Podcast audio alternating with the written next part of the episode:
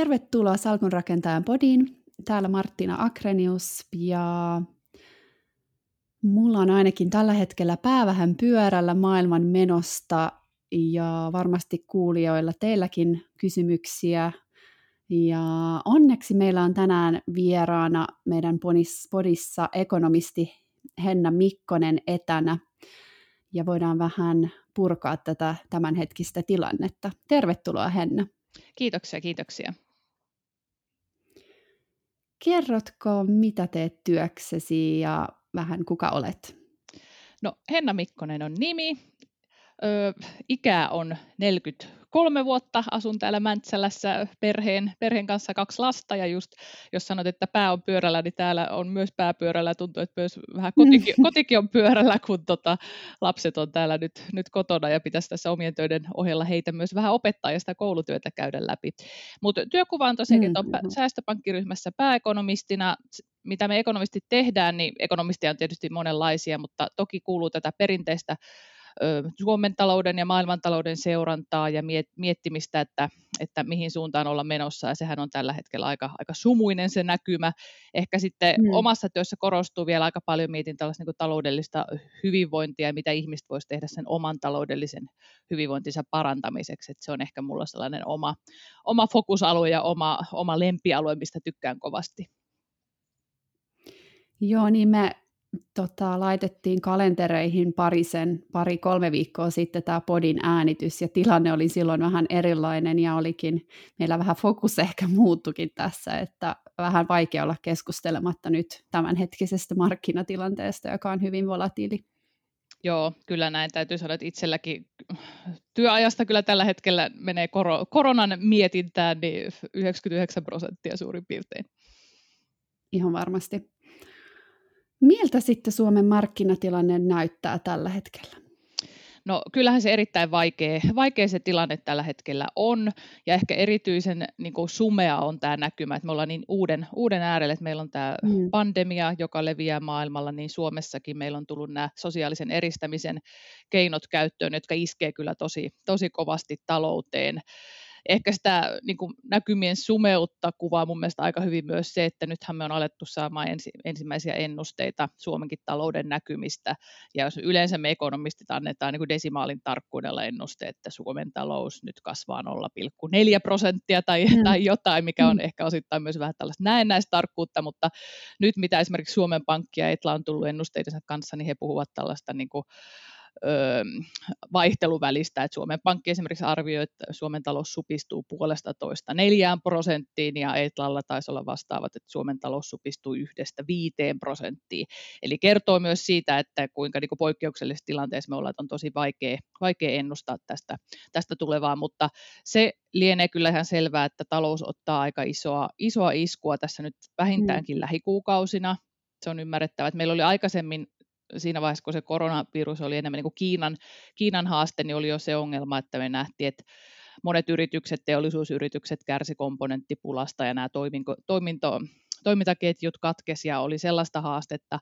Ja nythän mm. sitten kun on tullut nämä sosiaalisen eristämisen keinot käyttöön, niin se iskee tosi voimakkaasti myös kulutukseen ja moneen niin kuin palvelu, palvelualan yritykseen ja näin. Eli vääjäämättä kyllä niin kuin tilanne nyt lähikuukaudet on, on tota, tosi huono. Sitten pitkässä juoksussa iso kysymys on se, että kauan tämä tilanne kestää. Mm, Eli mm. Mä, mä näkisin, mä itse ehkä nyt jotenkin jaan tätä kahteen vaihtoehtoon. Toki vaihtoehto on aina maailmassa enemmänkin, mutta se ikään kuin hyvä skenaario, positiivinen skenaario, joka sekä nyt ei itse asiassa kauhean positiivinen on, niin olisi sellainen, että mm. tässä nyt lähikuukaudet menee huonosti, mutta sitten saataisiin virus laantumaan ja sitten talous pikkuhiljaa palautuisi uomiinsa ja voitaisiin nähdä jopa niin kuin sellaista aika pirteetäkin taloudellista aktiviteettia, kun, kun siellä patoutunut kysyntä alkaa purkautua ja, ja niin edespäin. Et se jäisi niin kuin lyhyeksi shokiksi, syväksi, mutta lyhyeksi shokiksi talouteen. Ikävämpi skenaario on sitten se, että tämä pitkittyy, mm. pandemian niin kuin leviäminen kestää, kestää pidemmän aikaa. Pahimmassa tapauksessa ehkä nähtäisiin vaikka niin kuin tyyliin, että Kiinassa, Kiinassa tautitapaukset alkaa taas lisääntyä uudelleen, kun sieltä on nyt saatu vähän tällaista niin kuin toivoa luovaa uutista, että ne mm, niin kuin, tuoreimmat tautitapaukset on tullut alas, alas tosi nopeasti ja siellä taloutta käynnistellään uudestaan. Mutta mut jos jostain syystä sielläkin vaikka lähtisi tauti leviämään uudestaan ja pahimmillaanhan tässä on on uhkana sellainen, että tämä niin kuin laajenisi myös tällaiseksi isommaksi rahoitusmarkkinoiden kriisiksi. Siellä nyt ei vielä mm, olla ja mm. selvästikin niin kuin keskuspankit tekevät kaikkensa, jotta siihen, siihen ei päädytä, mutta kyllähän siellä markkinoilla on selvästi hermostenoisuutta ja vähän tällaista niin kuin häiriötilan merkkiä on, on nähtävissä. Mm. Joo, ihan varmasti. Käsillä on tämmöinen tilanne, että kukaan ei voi oikein ennustaa, että mitä tapahtuu, mutta se no on jo. kyllä hyvä se Kiinan tilanne, että siellä onneksi ei ole tai vähän rauhoittunut ne uudet tapaukset. Joo, Kiinahan on siinä mielessä ehkä niin kuin erityisen mielenkiintoinen seurattava tällä hetkellä. Toki Kiina on aina mielenkiintoinen talouden hmm. vinkkelistä, koska se on niin iso maa ja vaikuttaa jo maailmantalouteen tosi paljon, mutta tässä tilanteessa erityisesti, kun, kun tauti lähti sieltä liikkeelle, siellä tehtiin vastaavia eristämistoimia, talouden sulkutoimia, mitä nyt sitten muualla maailmassa tällä hetkellä tehdään, niin sitä voidaan käyttää vähän niin kuin jonkunlaisena arvauksena siitä, että mitä, mitä meillä USA, Euroopassa ja USAssa mahdollisesti tuleman pitää. Ja sieltähän nyt on niin kuin, tautitapausten osalta tosiaankin on niin kuin, tällaista toivoa, toivoa luovaa uutista, eli siellä on tautitapaukset kääntynyt, kuolemantapaukset kääntynyt, talousta, taloutta pikkuhiljaa käynnistellään. Mutta nyt me on myös saatu ensimmäisessä vira, virallisia tilastoja siitä, että miten ne talouden sulkutoimet oikeasti vaikutti siihen talouteen talouteen mm, maaliskuun mm. aikana, ne oli, tai helmi, helmi-maaliskuun aikana, niin ne oli kyllä, tai itse asiassa taisi alkaa jo tammikuussa Kiinassa, niin ne oli kyllä aika tota, hyytävää luettavaa, että sieltä just pari, mm. pari päivää sitten saatiin tilastoja vähittäiskaupasta, investoinnista, teollisuustuotannosta, ja ne, ne kaikki kyllä rojahti tosi paljon alkuvuonna. Ja mm. varmaan niin kuin samansuuntaisia tilastoja sitten pikkuhiljaa ruvetaan, ruvetaan saamaan myös ö, Euroopasta ja USAsta. Mm. Miten sitten vertaisit tämänhetkistä tilannetta verrattuna vaikka 2008 vuoden kriisiin? Katsoin tuossa aamutelevisiota, oliko Ylellä tai missä oli, niin Ilmarisen toimitusjohtaja kertoi, että Suomen yritykset ja finanssiala on vahvemmassa kunnossa tänä päivänä kuin silloin. Niin miten vertaisit ehkä tätä tilannetta?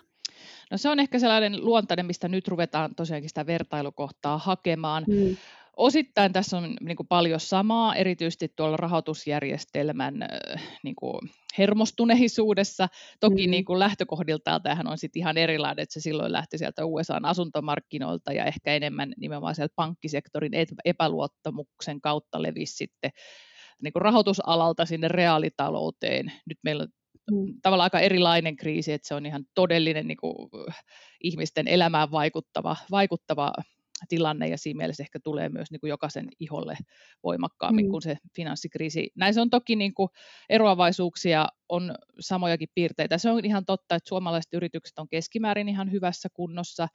Toki velkaantune, velkaantuneisuus jossain määrin on, on kasvanut ja ehkä siinä kun pankkisektorin osalta voisi todeta, että Suomen pankkisektorihan silloin finanssikriisissäkin pärjäsi oikein hyvin.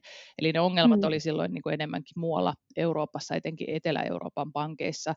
Sen jälkeen hän on tehty paljon sääntelyn puolella ja on, on pistetty pankkeja parempaan kuntoon. Et mä näkisin, että kokonaisuutena pankkisektori on kyllä niin kuin paremmassa valmiudessa ottamaan, ottamaan tämän shokin vastaan. Toki varmasti niin kuin ongelma-alueita edelleen on ja, on ja tota, ongelmapankkejakin varmasti nähdään ja tämä paljastaa sen, ehkä nyt erityisesti Italia on, on monella fokuksessa.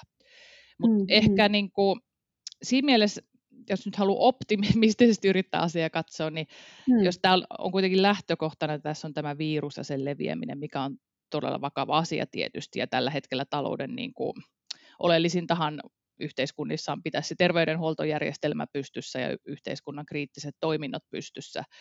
Mutta mm. talouden osalta voisi miettiä, että niin kuin lähtökohtaisestihan pandemiat on aina laantunut jossain vaiheessa. Et me tavallaan tiedetään, että on ohimenevä ilmiö, niin kuin mm. tämä virus itsessään.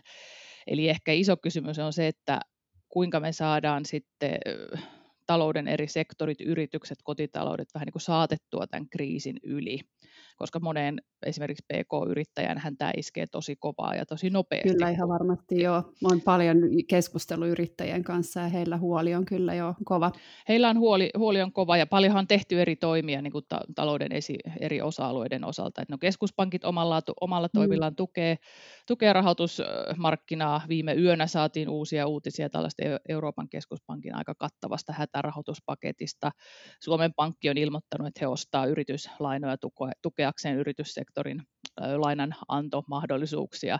Verottaja on ilmoittanut, että on, tulee joustoa näihin maksuihin. Pankit on ilmoittanut, mm. että lyhennysvapaita myönnetään. Että kyllä tavallaan niin kuin monella sektorilla tehdään, tehdään toimia, jotta tämän kriisivaiheen yli päästäisiin. Ja ehkä mun mielestä yksi iso oleellinen juttu myös jatkon kannalta on se, että kuinka, kuinka me pidetään rahoitussektori toimivana. Että se finanssikriisi kyllä opetti sen, että sitten jos tavallaan se koko rahoitusjärjestelmä uhkaa, uhkaa kaatua, niin sillä on tosi vakavia seurauksia.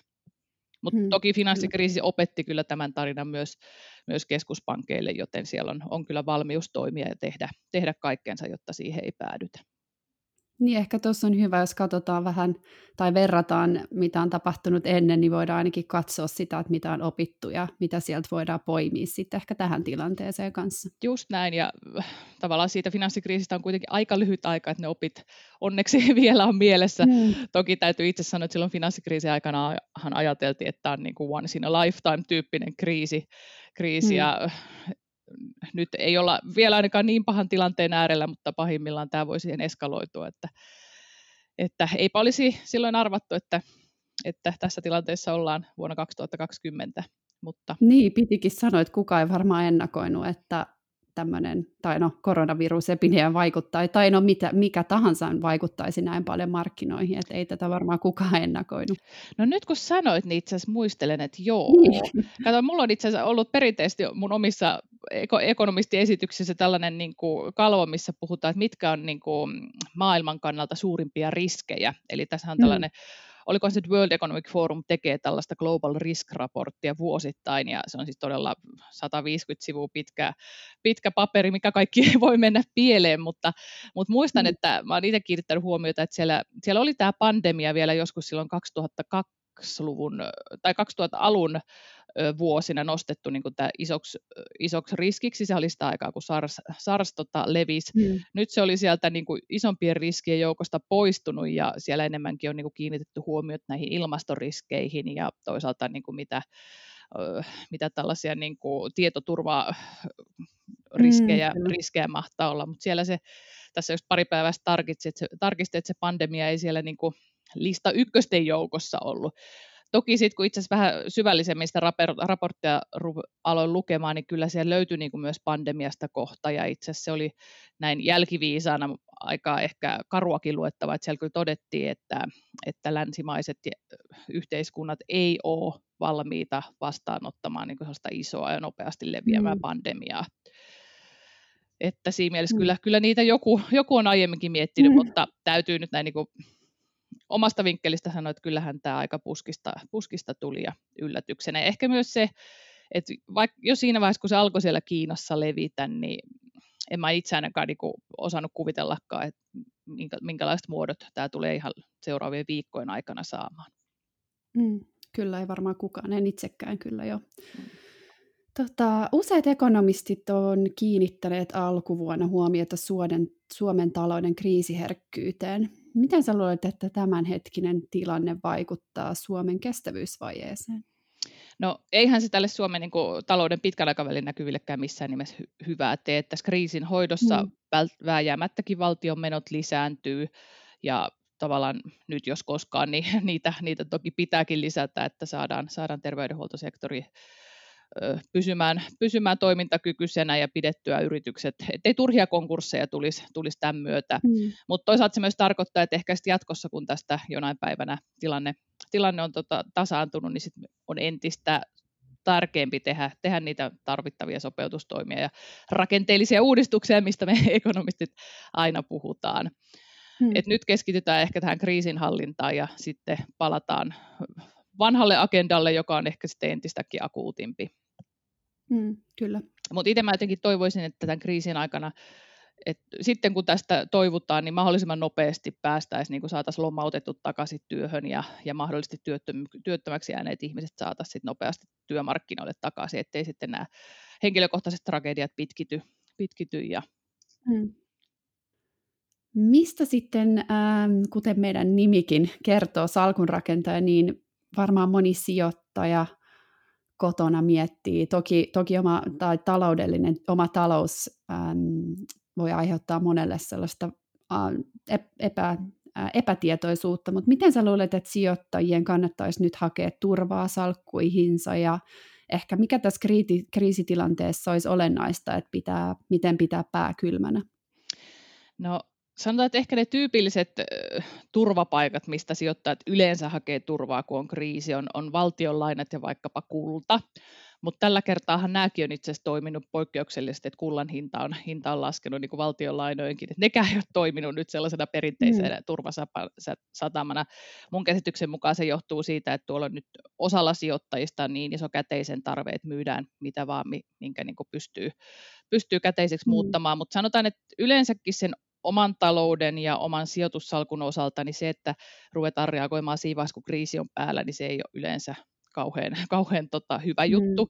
Et tietysti paras olisi ollut, että se koko oma talous olisi jo etukäteen pistetty, pistetty silleen kuntoon, että se kestää jonkunlaista, jonkunlaista shokkiakin, että ainahan vuosikausia pankit ja muutkin, muutkin taloudenhallintaa edistävät tahot on puhunut siitä, että jokaisella olisi hyvä olla taloudessa jonkunlainen puskuri. Et mm. kun tulee niitä yllättäviä menoja, sanotaan, että tämä mistä suunnasta tämä yllätys nyt tuli, niin on kyllä kaikille yllättävä, mutta, mutta aina on puhuttu, että on hyvä varautua tulevaan. Ja nyt kyllä niillä puskurivaroilla on, jos koskaan, niin, niin käyttö. Että toivottavasti mahdollisimman moni on siihen ryhtynyt. Toki jos se oma talous on tiukilla, niin nyt on sitten viime, mm. viimeistään niin kuin hyvä, hyvä hetki käydä sitä omaa taloutta aika kriittisen silmin läpi.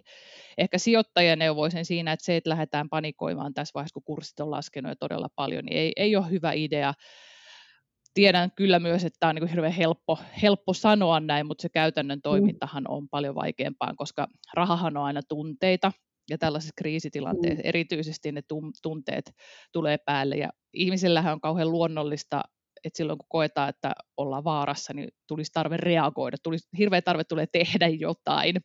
Mun mielestä esimerkiksi aika hyvin tuossa viikonlopun Hesarissa eräs sosiaalipsykologi en nyt nimeä muista, mutta hän kommentoi tätä ihmisten mm. vessapaperien hamstrausta. Joo, mä lukea sen Joo, tarvetta sillä, että yleensä se niin kuin, olematta, tekemättä mitään on, niin kuin, tuntuu pahemmalta kuin se, että tehdään jotain. Että tehdään sitten vaikka mm. vähän hönttejä juttuja ja hamstrataan sitä vessapaperia.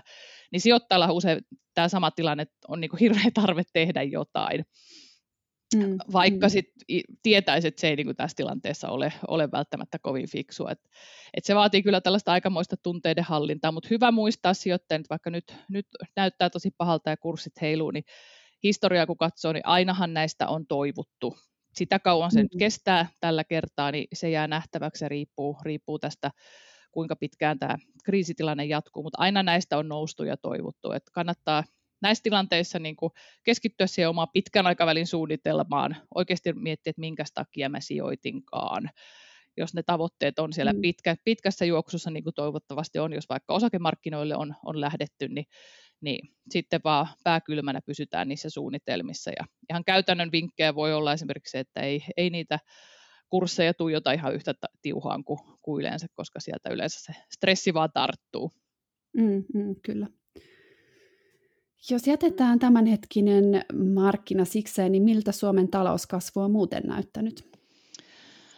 No hyvä, hyvä kysymys, vaikea jotenkin nyt omakin Varmaan vaikea, on, kyllä. on niin paljon tässä koronaviruksessa, mutta jos unohdetaan tämä korona, niin Suomihan oli itse siinä tilanteessa viime vuonna, että, että meillä oli talouskasvu muutenkin hidastumassa. Eli oltiin mm. jo pikkusen muutenkin vähän huolissaan siitä, että mihin, suun, mihin suuntaan tämä talous on men, menossa. Silloin odotettiin ehkä enemmänkin, että ne haasteet tulee tuolta viennin ja investointien puolelta, puolelta kasvuodotukset tai ennusteet pyöri siellä jossain noin puolessa prosentissa prosentissa. Tämä oli siis ennen koronaa. Ja mm. silloin näytti vielä alkuvuonna, että niin kotitalouksien näkymät on ihan hyvät.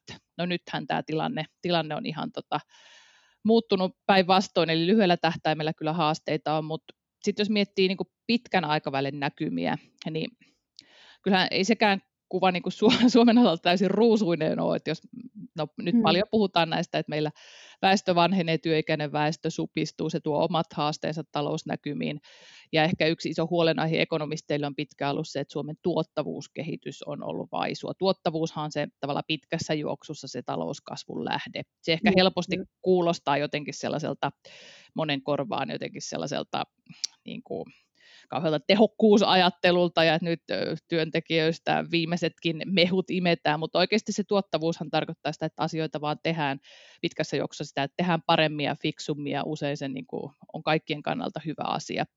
Hmm. Mutta tämä tuottavuuskehityshän Suomessa, niin, niin kuin oikeastaan muuallakin länsimaissa, että me ei ole mitenkään yksin, yksin tämän kanssa, on ollut aika vaisua pitkään. Ja se on ollut hmm. sellainen huolenaihe, että miten me saataisiin saatais sitä nostettua koska se sit pitkässä juoksussa on kuitenkin tavallaan se talouskasvun tärkein lähde. Eli kyllä meillä niin kuin sekä lyhyellä tähtäimellä että pitkällä tähtäimellä haasteita on, mutta toisaalta kyllä mä olen sille optimisti, että Suomen kyllä meidän yhteiskunnassa ja meidän taloudessa on hirveästi hyvää. Meillä on koulutettu väestö, meillä on toimivat järjestelmät, meillä on on aika, ainakin erilaisissa innovaatiovertailussa Suomi pärjää hyvin, meillä digivalmiudet on, on aika hyvät. Et meillä on tosi paljon myös hyvää, että meillä on ainakin hyvät lähtökohdat mun mielestä tästä ponnistaa, ponnistaa kunhan nyt saadaan tämä koronakriisi tästä, tästä tota selätettyä. Kyllä, katse vähän tulevaan. Just näin. Mulla on tämmöinen nyt vähän synkkä kysymys tähän loppuun, ennen kuin aika loppuu. Pari vielä kysymystä, niin Luuletko, että tämä virus tai tämä epidemia tällä hetkellä voisi sysätä Suomen lamaa? No on se mahdollista. Tässä vaiheessa ehkä nyt niin voisi kysyä, että miten määritellään taantuma ja miten määritellään lama. Yleensä mm. niistä puhutaan niin, että taantuma tarkoittaa vähintään kahta peräkkäistä negatiivisen kasvun kvartaalia. Lama taas sellaista pitkittynyttä heikkoa talouden tilaa, joka näkyy siis joka puolella taloudessa, työllisyydessä, kasvussa, investoinnissa, viennissä, vähän niin kuin joka puolella. Eli esimerkiksi Suomessa 90-luvun alussa oli lama, mutta sitten mm. finanssikriisin osalta itse asiassa puhutaan, että se oli enemmän taantuma. Silloin Suomen, Suomen tota, talous supistui yhtenä vuonna tosi paljon, mutta sitten oli ehkä enemmän sellaista kitkuttelua siitä, siitä eteenpäin. No, mutta määrittelyllä nyt ei sinänsä ole ehkä se ei ole niin oleellista. Selvää on, että lyhyellä tähtäimellä talous kärsii ja paljon, ja pidemmän tähtäimen vaikutukset sitten riippuu mun mielestä toisaalta siitä, että miten, tämän, miten tälle virukselle käy, saadaanko tämä niin kuin laantumaan mm. suhteellisen pian ja toisaalta se, että pysyykö tuo rahoitusjärjestelmä toimintakykyisenä. Eli ne on ne kaksi isoa, isoa riskiä. Parhaimmillaan meille tulee lyhyen aikavälin shokki, josta sitten toivutaan, talous palaa uomiinsa ja voidaan nähdä jopa niin kuin aika vireetäkin taloudellista toimintaa, kun kaikenlainen patoutunut kysyntä alkaa purkautua. Mutta tämä oli mm. nyt ehkä se positiivisempi skenaario tähän tilanteeseen. No, se on kyllä hyvä, vähän positiivista tähän sekaan. Hei, tota, meillä ei tosiaan aika alkaa loppua, mutta mikäs, olisiko sulla joku viesti meidän, meidän kuulijoille kaiken tämän hämmennyksen keskellä? No tilannehan on, on vakava ja ymmärrän, että se on monella tapaa pelottava, kun tämä tulee niin iholle ja omaankin arkeen. Mm.